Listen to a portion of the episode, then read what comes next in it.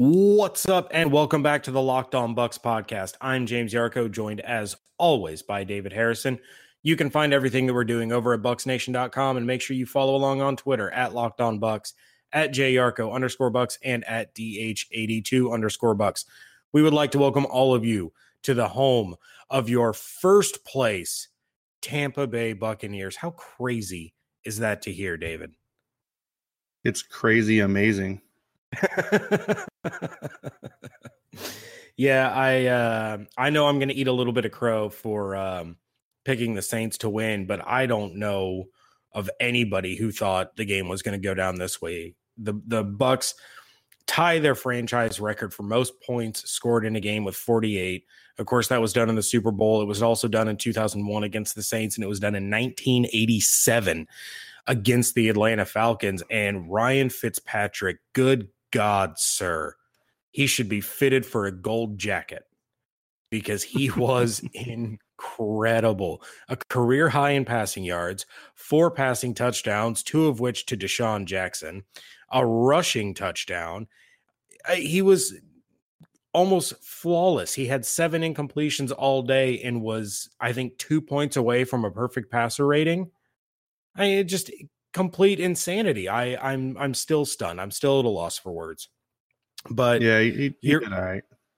He did well. I mean, he he did exactly what I said he couldn't do all week yeah. leading up to this game. I said there is no way that Ryan Fitzpatrick could either come back from a two plus score deficit or he can't win a shootout against Drew Brees. And what did he do? He went out there and won a shootout against Drew Brees. The Buccaneers punted once. Oh, yeah. They had one series that ended with them running the clock out to go in a halftime. They had one series end with Chandler Catanzaro missing a clutch field goal from 44 yards out that that got the crowd back into the game. And, and I'm I'm not gonna lie, David. I mean, I was I was starting to get nervous. The Bucs had the Saints doubled up at 48 to 24. The Saints go down and they they score. They they cut it to 48 to 32 at that point. Catanzaro could have put the game on ice, and instead, the Saints have great field position. They march down the field in barely over a minute and score a touchdown to make it 48 to 40. I mean, that was that was scary. And if it wasn't for Fitzmagic and his gold jacket and his wonderful, beautiful bearded legs scrambling on third and 11 to get that first down at the two minute warning, we could have been talking about a game that went into overtime. Yeah, I mean, uh, you know, I'm, I'm a little less down on on Can Catanzaro than you are, but of course, you know, you definitely a bad time to miss your first kick of the regular season. Uh, but you know, I mean, part of the problem that we've had with the Buccaneers over the last few seasons is the fact that they had to rely on their field goal kicker. And I know every team has to rely on their field goal kicker, you know, here and there. But uh, let, us be honest, the Buccaneers have had to rely on their field goal kicker more than than anyone will to be able to pull out a win despite uh, a missed kick is is is really crucial, and I think it's really valuable. I think at the, the, at the end of the day, you know, he made like I said, he made a lot more kicks than he missed, and if that can be the trend, then moving forward, this team shouldn't have to rely on him to make kicks, or at least shouldn't get to the point where you know we can point to missed field goals as a reason they lost. Yeah, well, and you know our our predictive players of the game uh, on the offensive side of the ball, at least, did not well. Actually, and on the defensive side of the ball, our our predictive players of the game just didn't really pan out all that well. Uh, I mean, Barber had a he had a solid game. Um, 19 rushes, 69 yards, no touchdowns you know not not quite the performance that you were predicting. And then in my x factor and my predicted player of the game chris godwin i mean he had a decent game. He had a the catch of the of the game when he laid out and and caught that ball one handed i believe it was in the first quarter. And then a mm-hmm. beautiful beautiful touchdown catch.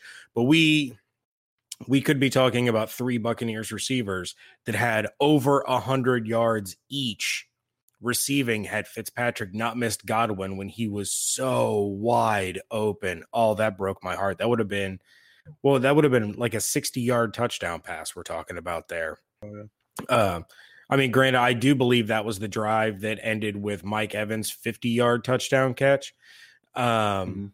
but just an absolute offensive showcase for the Bucs. And yeah, if I'm if I'm going to nitpick on anything, I'm I'm still not loving the uh, the defensive back situation, especially once Hargreaves went out. Say what you will about Hargreaves. I know people are going to hate on him and hate on him and hate on him. He had a key pass breakup that ended up leading to him being injured. And when he left the game, Drew Brees had absolutely no problem pushing that ball down the field, um, leading the Saints on consecutive scoring drives. With I don't think he had a single incompletion on either one. Uh, it was it was a master's course on how to pick apart a defense. Now, some of that could could be on Mike Smith for calling such just god awful coverage. I mean, it was it was soft. It was this just cakewalk zone defense that you don't run against Drew Brees. You can't do that. He will pick you apart all day long. And although the defensive line did look a little bit better, you saw the pressure start to get there as the game progressed. They only ended up with the one sack, uh, courtesy of new Buccaneer Vinny Curry but the pressure was starting to get there. They were making him a little uncomfortable. Alvin Kamara, I believe, had 29 yards rushing. Uh, he was a huge factor in the passing game, but they really didn't let him run crazy through through the second and third levels of the defense. Brees was getting flushed out of the pocket. I mean, the defense did what they needed to do and came up in big spots when they had to. But there's still a lot of work to be done. And as I said on on my pick six column this morning on bucsnation.com just everybody relax a little bit. I know we're all hyped. I know everybody's all excited but don't get too high on the highs. Don't get too low on the lows because there's a lot of work that needs to be done before the eagles come to town on sunday. But you know enjoy this win because this offense showed exactly what it's capable of. Hats off to todd Monken, he called one heck of a game. Yeah no i mean he, he definitely did and i know there were there were a lot of questions uh, coming into the game about play calling, and Dirk Koetter really wasn't overly committal either way. Um, but yeah, I mean, I don't know. I don't. I don't see how uh, Dirk Koetter can regain or can take over play calling again uh, without without a huge uh, backlash from the fan base and the media after after what we saw this weekend. Um, but you know, I, but I will say this. So uh, I saw a lot of Twitter traffic, uh, you know, talking about uh, Todd Monken as, as the as the the play caller and some of it, you know, most of it was positive, obviously, but there was a little bit of it that was a little negative towards Dirk Koetter. and I think it's important, you know, not to forget that uh, Dirk is the is the one who makes these decisions. You know what I mean? And he is the one who decided to let uh, Coach Monken call call the plays today. So let's let's give a little bit of credit where credit is due. You know, at least he had the ability to swallow his pride, so to speak, because he said his whole time. I mean, the reason he he got the reputation he had, and the reason that he got the head coaching job and all that stuff was largely based on how the offense performed under his control.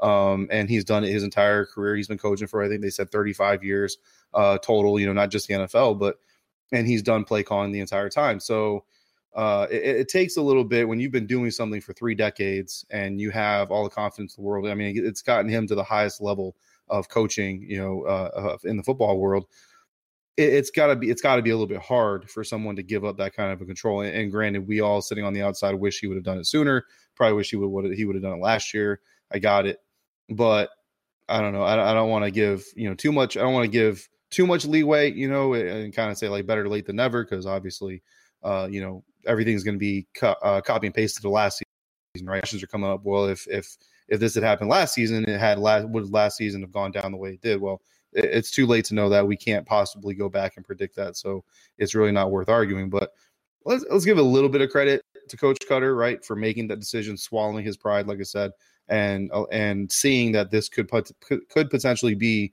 better for his team and executing that uh, in the in the in the spirit of making his team better because it obviously worked.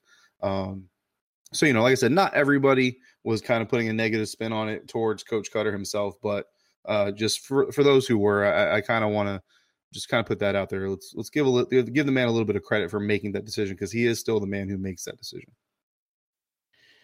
Well, David, we did get some voicemails, uh, you know, some reaction to the game, and these people wanting to be entered in to win that autographed Kwon Alexander jersey. But before we get to that, I'll eat my crow and I'll give you your props. You predicted the Buccaneers to win 31 to 24. I predicted them to lose 31 to 23. Now you had the score right at halftime. but I'll take it. I don't care. I'll take that. let's see if you're going to allow me to redeem myself a little bit. Mm-hmm. Of course. because I did say take the over on the 49 and a half and take the bucs plus the nine and a half did i not? You did. And if you listen to that advice and gone to visit our friends at MyBookie they would have paid you some money today because the truth is i didn't know who was going to win. David guessed correctly but if you think you know, you got to check out MyBookie. Remember, who you're betting on is just as important as who you're betting with. That's why we always tell people to bet with MyBookie. Trust me, they are your best bet this season. They've been in business for years, have great reviews online, and their mobile site is easy to use. You lay down some cash and you win big today. Look, David and I would only recommend a service to our listeners that have been good to us. That's why we are urging you to make your way over to MyBookie. You win, they pay. They have in game live betting, the most rewarding player perks in the business. And for you fantasy guys out there who probably didn't start Ryan Fitzpatrick and you regret it, or you're like my dad who left DeSean Jackson on his bench, ouch you can bet the over under on how many fantasy points a player will score each game. Join now and MyBookie will match your deposit dollar for dollar. Just use the promo code locked on to activate the offer. Visit MyBookie online. That's M Y B O O K I E. And don't forget to use the promo code locked on, L O C K E D O N, when creating your account to claim your dollar for dollar bonus. You play, you win you get paid.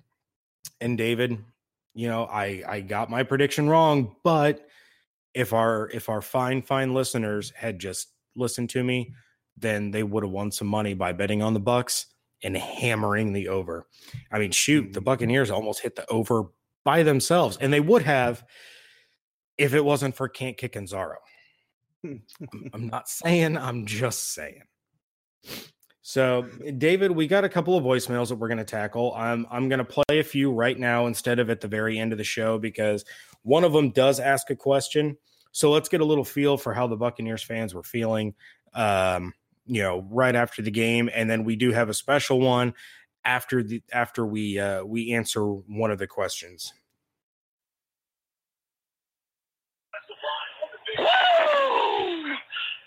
Oh, what a win!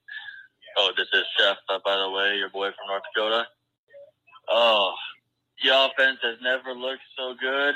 Todd Monken is the best bet at getting this offense going and staying going. I still don't like Mike Smith's team, and until he's out of there, I'm sorry. I just you can't allow 40 points. I don't even care if it's against uh, Drew Brees. When you get pressure on Drew Brees, you can get him uh, out of his comfort zone. And I'm sorry, with him at this defense, I just do not see this defensive line with him uh, at the helm doing anything. Great win, anyways. Let's take this momentum into Tampa, and as we say right now, take back Ray J. Go Bucs. Hey guys, it's James or Mr. Bucs Nation on YouTube from Florida, and I just want to say, um, listen, Okay, we can nitpick as much as we want. You know, we can talk about how bad the defense was. And oh, Chandler Catanzaro missed a pick, and Mike Smith did this, and Carlton Davis didn't have a good game. But at the end of the day, a win is a win. We still won 48 to 40. The offense looked phenomenal, and that was without Jameis Winston, who has, in my opinion, more raw ability than Ryan Fitzpatrick. So things are definitely on the uptick. We got to win. We're 1 and 0 you know, despite all the nitpicking, we won, and that's awesome. So I'm super, super happy. And, you know, go Bucs. Go Bucs. Hey, guys, this is Leighton Carter in Tampa, Florida. Um, excited about today's win and can't believe how much this did so well um, during the game. One question for you guys is how do you think the Eagles game will play out with this offense. as always, go Bucs and great podcast.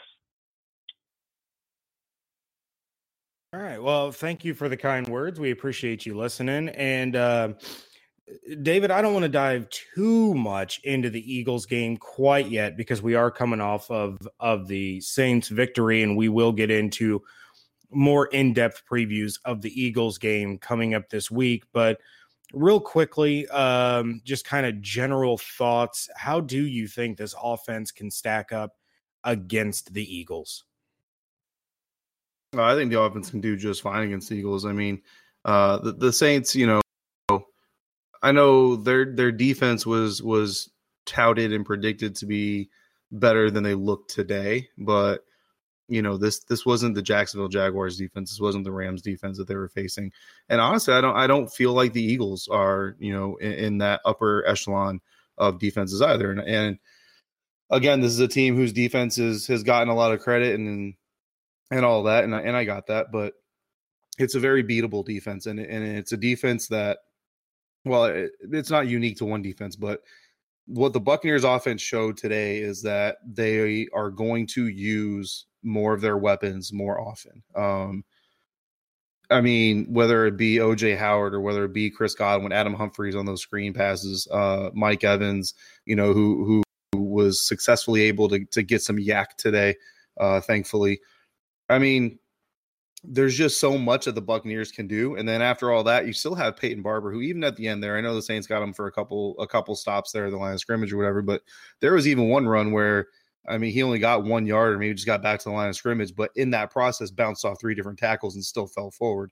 So, I mean, the, the Bucs have the weapons that they need on offense to match up against any defense in the National Football League, and, and that's right. I just said that. Um, execution is always going to be the question, right? And that's that's always going to be the question with every team. Just because they have the tools doesn't mean they're necessarily going to go win.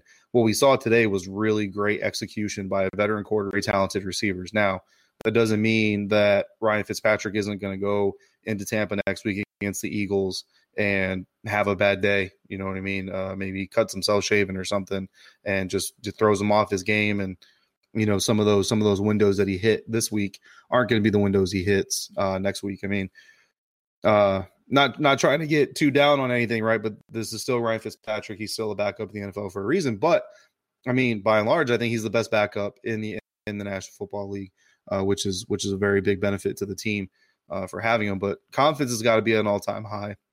And coming into practice next week, this is really going to be where the rubber meets the road, right? Because what happened last year, the team bought into their own hype. The team got really excited about themselves, and we saw what happened.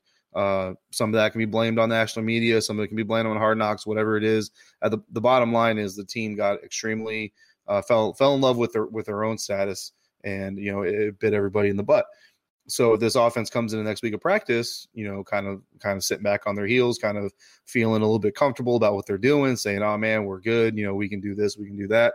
Um, then we might see a little bit of a regression, and, and a regression would be easy to see because they because of how well they did, uh, you know, th- this last week. I mean, are we going to see two Buccaneers receivers against the Eagles hit almost 150 yards apiece? I mean, what are the chances that's going to happen? To be completely honest with with you, right? So regression is is a high possibility. Now, is it going to regress enough to where the Buccaneers aren't going to be able to score and they're going to lose? I don't think so. I think we're still going to see a very efficient offense, one that's able to move the ball, one that's able to make some plays. Um, if anything, we might see the running lanes open up a little bit more because the Eagles are going to watch this game. They're going to watch this film, and they're going to see how the Buccaneers receivers were able to take advantage of of deep coverage, how the how the Buccaneers were able to take advantage of one on one matchups, use some crossing lanes, use some out routes, and use some screen passes and mis- misdirection in their route running to really be effective. So I think that if there's any benefit, we might see is, is a little bit more running room uh, for Peyton Barber. Plus, we have someone you know from that team or two guys from that team who kind of know how they like to operate and kind of know what they like to do. So a little bit of uh, inside information never hurt anybody, right? Unless you're uh, Mychal Kendricks. Um, but I'm happy with what we saw. I think it's going to match up pretty well against Philly. Um, I went on record saying that Philly and New Orleans were the two games I felt like this team could win. Uh, after watching Pittsburgh, I, I, don't know. I'm kind of starting to lean towards this team could potentially go three and zero oh without Jameis Winston. But every week is a different week, right? The Eagles won the Super Bowl for a reason. So next week we might see the Super Bowl version of the Eagles versus the ver- the version that we saw uh, against Atlanta, which really did not look very good. Uh, to be completely honest with you. Uh, yeah. To to touch on a couple of your points there. Number one, Fitzpatrick doesn't shave, so he's not going to nick himself shaving because his beard is far too glorious. Um, and as far as having two Buccaneers both reach uh, almost 150 yards receiving each, there's only been one other time in franchise history that the Buccaneers have had two players with over 120 yards each.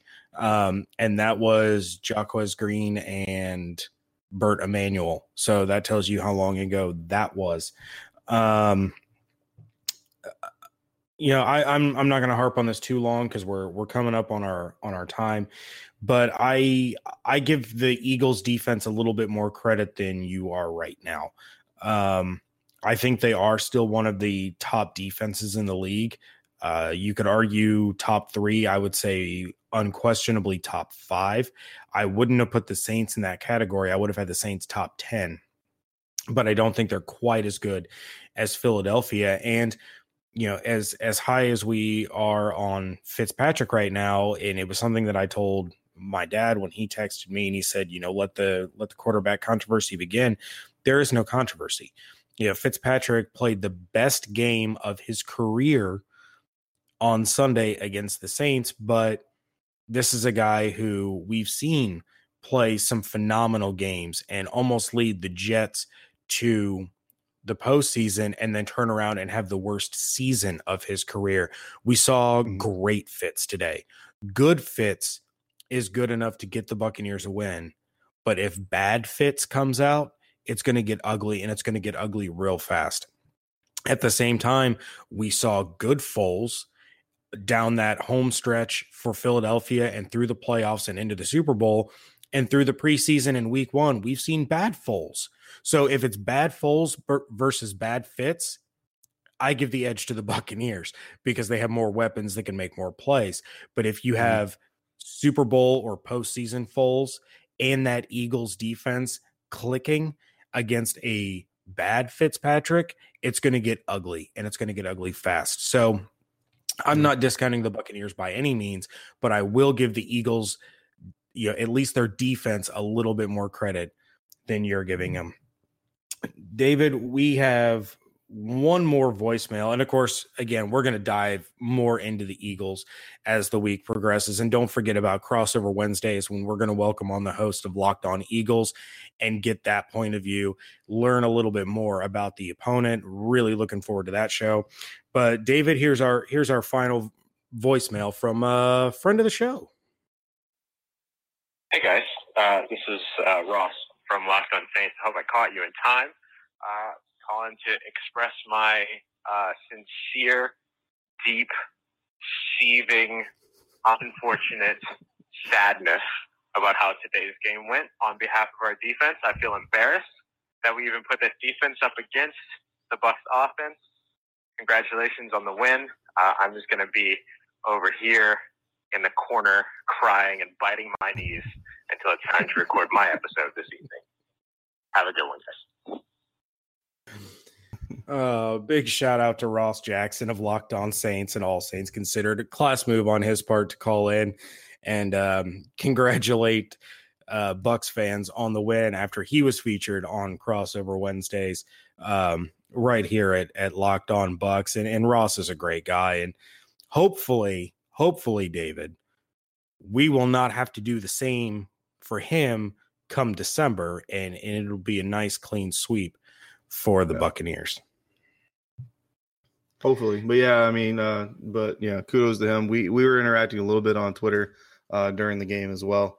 Uh, yeah, I mean, it, you know, for those of you who didn't hear the episode, I mean, it was a preview episode, but I would I would still go back and listen to it if you haven't heard it yet because he he he put out a lot of good things and said a lot of good things, not just about the way the Saints operate, but the way the Bucs operate. And even though it was a pre it was a preview for Week One, I mean, we're going to see this team again, right? That's obvious. So it's still good knowledge and good information to have, uh, even as we move towards December. So kudos to Ross. How upset are our listeners going to be if Ross wins the autograph Kwon jersey? Because he's in the running now. Upset, but you know, yeah, he, he is. We, we never put out any. Uh, yeah, there there's no there's no limitations. There's no there's no none of this. You know, he's part of the network, so he can't win type of thing. But uh, you know, they they can easily flesh him out by contributing their own just as well as I mean, we had we had a pretty good, pretty impressive uh, uh, pool of voicemails go through today. So we we definitely appreciate that. But just keep sending in those voicemails, and he'll just get buried by uh, by all of you guys, and we don't have to worry about it. But it's never the person that buys 10 lottery tickets or 100 lottery tickets that wins. It's always the one, the person that just buys one. one. Yeah.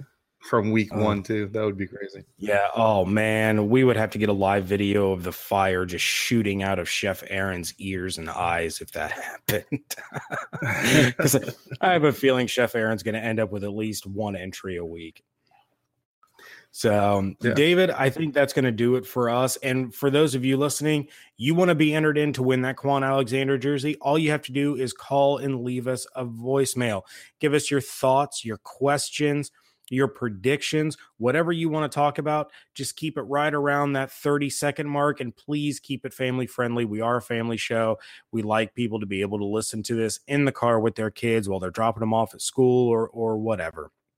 All you have to do is call 813 444 5841. And if you can, leave your Twitter handle in the message. That way we can make sure that we can get in contact with you if you happen to be that person that wins the jersey. Granted, we, you know, we have access to the phone number, but it's going to be real hard to sit there and sift through all the emails and, and the phone numbers instead of just keeping a running tally of names and Twitter handles to make it real easy to get a hold of you. So if you can, call 813 444 5841. Leave us your voicemail, leave your Twitter handle in the voicemail, and if you are featured on an episode, you will be entered in to win that Kwon Alexander jersey after the Buccaneers win the Super Bowl in Atlanta. Oh, how glorious would that would be. That would be amazing. make sure you're checking out everything going on over at bucsnation.com and make sure you follow along on Twitter at Locked On Bucs, at JYarcho underscore Bucs, and at DH82 underscore Bucs. One game is in the books, 15 more to go. Thank you all so much for joining us right here at Locked On Bucs. music playing in